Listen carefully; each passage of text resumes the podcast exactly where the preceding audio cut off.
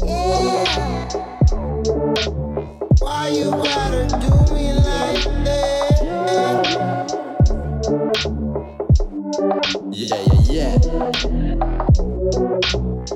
episode is part of a special series created under lockdown with the people making change under the global coronavirus pandemic. Fran Manning is a primary school teacher in South London and an organiser for the National Education Union, the NEU. Parents and teachers are currently grappling with the government's target to reopen schools to children beyond those of key workers by the 1st of June. We discussed how damaging it could be to children to reopen schools too quickly, what union organising has been like under a global pandemic, and how we could reimagine education to better and safely include all children in the new normal of the future. This is Future Heist Conversations with people making change. My name is Rena Neve Smith. Unions have joined together to tell the government that their members cannot go back to work in schools on the 1st of June as as the government announced because it's not yet safe to do so. In a joint statement, the unions called on ministers to step back from plans for a phased reopening of schools in England beginning on the 1st of June and said that classrooms of four and five year olds could become sources of COVID 19 transmission. Why do you think the government is so keen to get children back to schools? Do you think it's about education at all? I think that's a really good question, Rena. Um, we're hearing lots uh, about um, how it's so important to get children back into the classroom. And we're hearing this from senior figures in the Conservative Party, the Labour Party, from Ofsted, and so on. Um, and of course, while it's true that it is really important for children's development that they do spend time in schools, socialising, uh, and learning important skills, actually, it won't be good for children's development if they are bereaved or if one of their family members uh, is hospitalized um, because they become seriously ill due to the virus, or uh, if the child falls ill themselves. We're hearing more and more now about um, an inflammatory disease that's linked to coronavirus that can affect children. And while that still appears to be very rare, we simply don't know enough about that yet. And the government guidance that has been released, that was uh, released at the start of May 2020 on the return to schools, or I should actually say the wider reopening of schools, because of course schools are currently open. I'm going in myself uh, every week to look after children of key workers and the most vulnerable children. But the government guidance on how to do that actually makes no mention of social distancing in schools, no PPE for staff or children, uh, 15 children to a classroom, which in pretty much all of our state schools will mean there is far less than a two meter distance between children and so on. And yet, a study that came out last week, so again, the beginning of May 2020, from the University of uh, East Anglia, found that closing schools had been the single most successive, uh, successful measure in reducing the spread of the virus.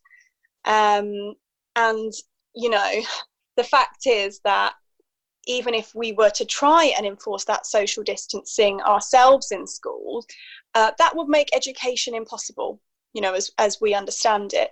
Photos uh, came out from uh, France where they've just reopened schools and they painted a really, really sad picture actually of what education would look like for small children or does look like in France for small children um, under social distancing. And the fact I would say that the government has chosen the littlest children really to try to try this out with uh, they've asked for reception in year one to go back along with year six. Uh, and th- they also kept this quiet, but they've also included nursery schools in that and said they want all primary schools to spend at least a month back before the summer holidays, uh, or all primary school children, sorry. I think means this is not about education. Um, at the very least, this is total incompetence from a government who really understands nothing about our school system and about how children learn, because you can't learn in an environment where people are rightly worried and scared and fearful and sad. And, you know, some people have actually said that perhaps this isn't uh, about education at all, but about providing childcare so that parents can return to work for the sake of saving the economy. So, um, yeah, I think that from from my point of view as a teacher and certainly the national education union this is not about children's education and it is not the best way to support children's education do you think social distancing is actually possible in schools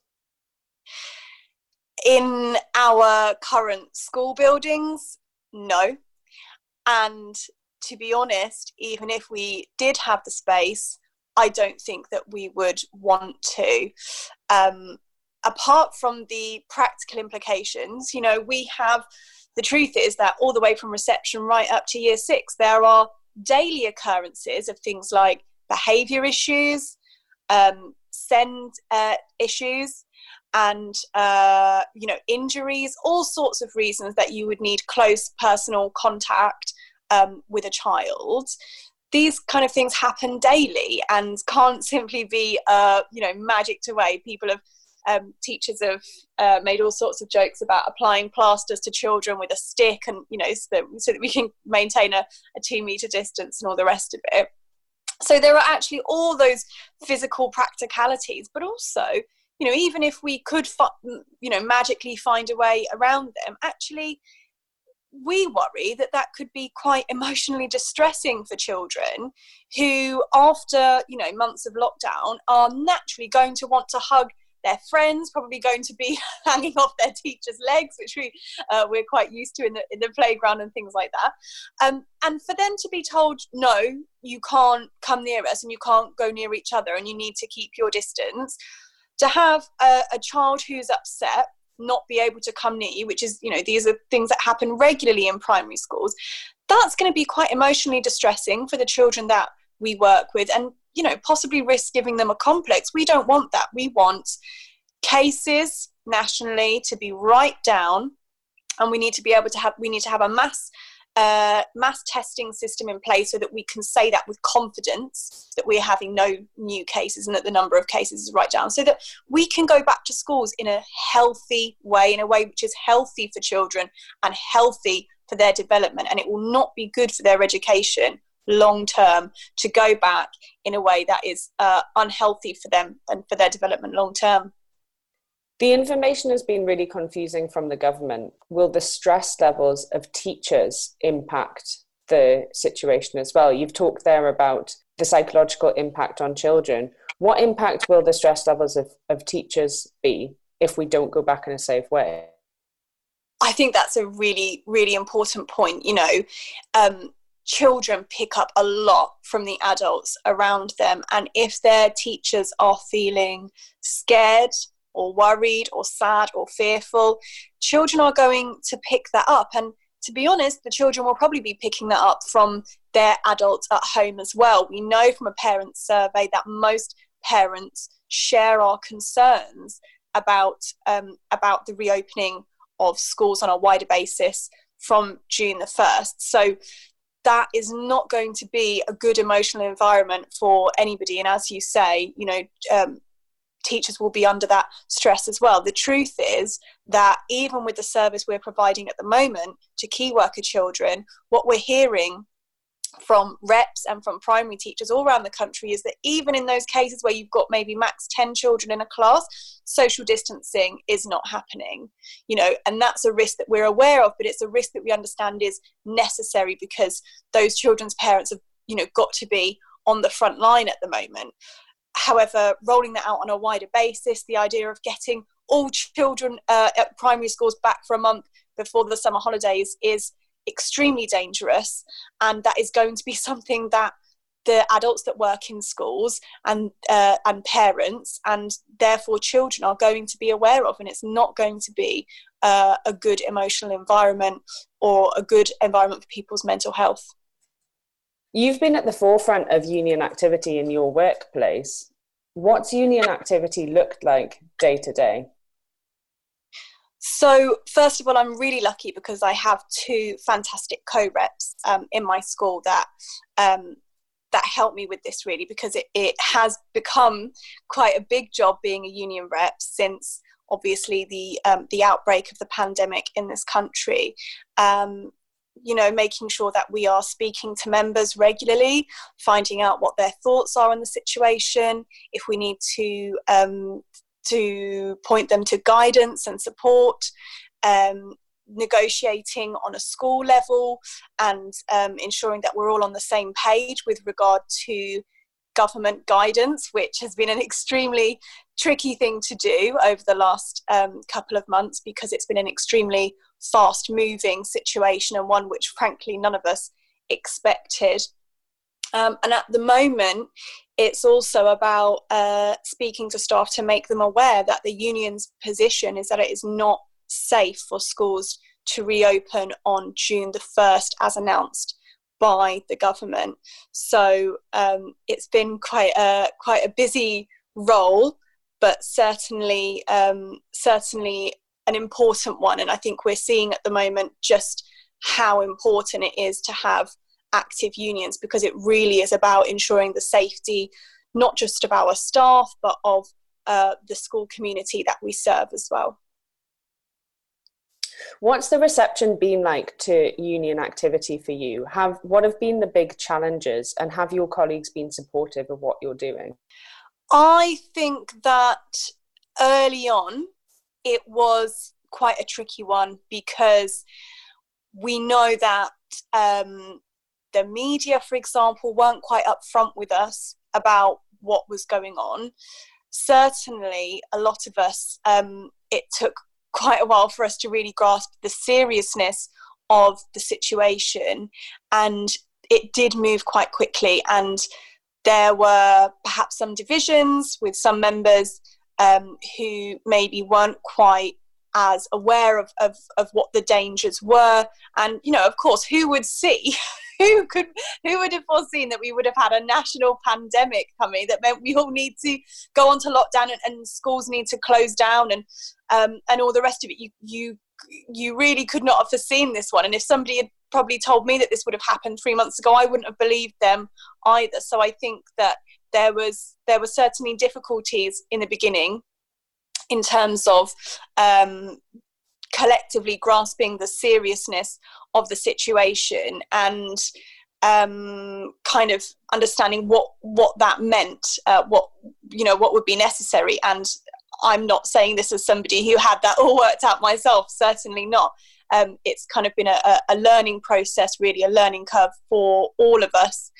Um, so those were some of the difficulties, but I think that we are we've obviously come to a, a, a much more collective shared position on what's happening and what's necessary for keeping our children safe now and keeping our school communities safe. Gavin Williamson, the Education Secretary, has said that disadvantaged children could receive extra tuition over the summer. How do you think that the coronavirus pandemic will impact the most disadvantaged children in society? And what do you think needs to be done about it? Well, I think that a lot of the time when we talk about disadvantaged children in education, you know, we as educators do our absolute utmost to close the, the learning gap and to try and uh, even even that out really for children. But at the same time, we can't ignore the underlying structural factors in that uh, in that inequality really and in, in the in the fact that children are disadvantaged um, from a very young age particularly in um, in inner london where i work. And so uh, really the coronavirus is only going to make that situation worse for a lot of children but in a lot of cases that won't necessarily be um, because they're spending more time out of school, it will be because their parents are suffering the economic consequences. Uh, we know that around um, a million people in uh, early April registered as unemployed. They registered for unemployment benefit. It's great to hear that the furlough scheme has been extended to October because apparently, if it hadn't been, that would have resulted in um, the immediate loss of millions more jobs. But, you know, when we're talking about the disadvantages that some of our children face in our deprived communities, we have to be clear that this is not something that we as educators alone can solve. And of course we'll we'll do our utmost to do what we can and do the best by the children that we teach. But these are factors that are you know low pay poverty pay. We know that a lot of the children um, living in poverty and a lot of the families living in poverty are, are working families you know where they have at least one adult in full-time employment there are huge issues in London with the housing, um, with private housing, where uh, the rents are frankly far too high and not in line with what people are paid. And of course, uh, along with that, a lot of insecurity for tenants as well that mean they are constantly moving around, um, which again is, is not good for, for children. So, you know, these are the structural issues that our, our, children in schools are facing, or that some of our children in schools are facing. And unfortunately, there's not a magic wand that we can simply wave in schools that is going to solve that. Um, it comes from much deeper underlying factors, and we would like to see the government do a lot more to support um, those those parents who are financially struggling. Children are normally subjected to a lot of tests and exams, which can't take place this year. In fact, the coronavirus crisis has forced us to examine how we live our lives and to think about what a new normal should look like. Thinking about testing and exams, do you think there's a better way to educate children?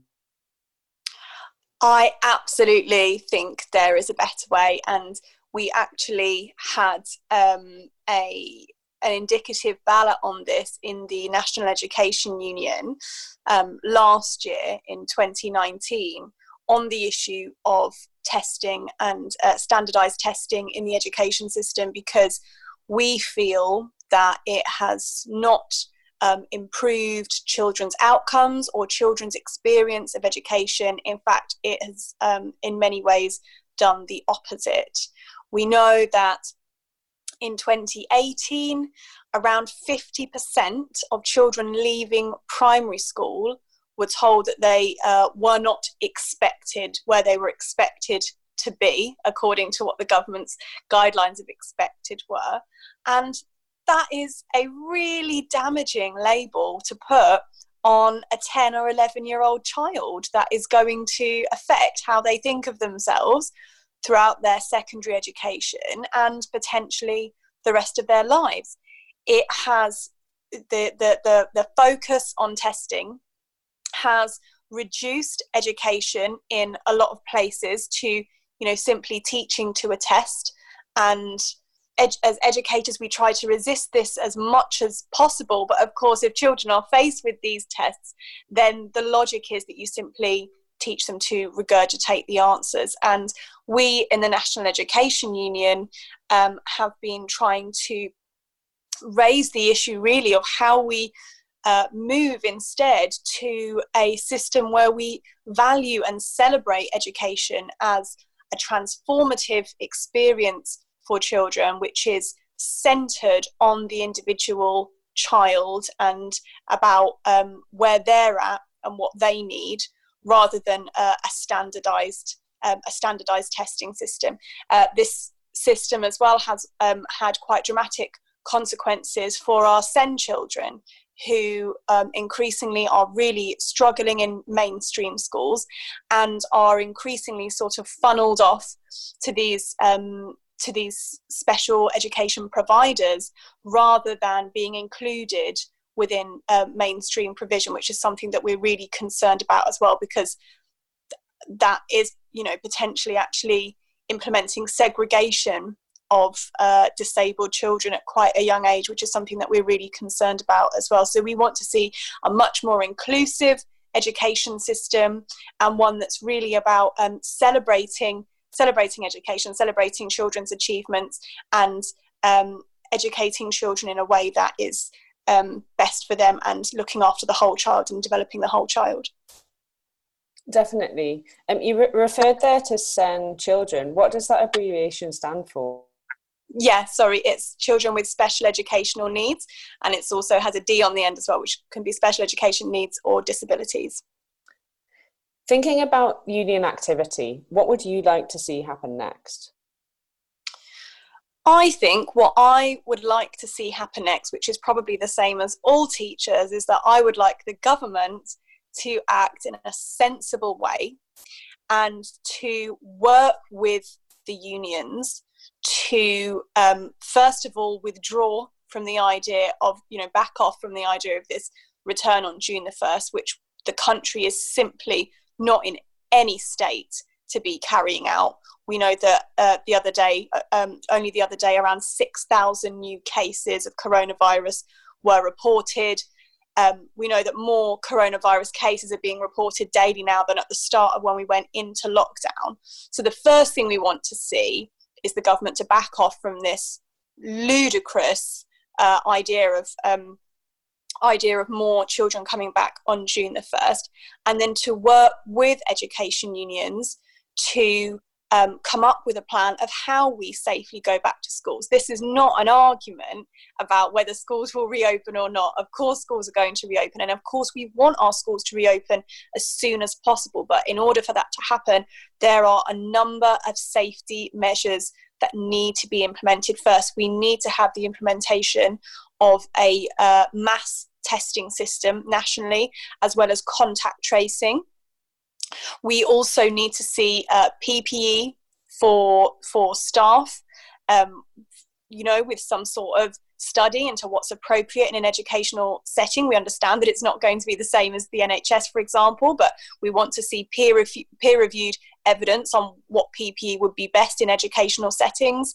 And uh, we also want to see the number of cases, as well as the number of deaths, coming right down. In New Zealand, they've uh, just started lifting their lockdown when they've had zero new deaths and zero uh, new cases reported, and that's the situation that we want to be in. So that's that's our first choice, really. That's my first choice of what I would like to see happen. And of course, if that doesn't happen, then from a union perspective, what I want to see and what we need to see is reps and trade union members everywhere coming together to say we are not going to carry this out because it is about right now this is about the safety of the communities that we serve and it will be doing them a real disservice actually if we allow these disastrous plans to go ahead the impact that that could have on our uh, members of our school communities if we have a second wave of infections, and also our brilliant NHS workers who've been on the front line against this fight. And it is absolutely not fair for them to be uh, subject to that stress and that trauma and that danger again. We know that a large number of uh, NHS workers have sadly died due to the virus. It is not fair for them to be subjected to that again. How can people support you and what you do?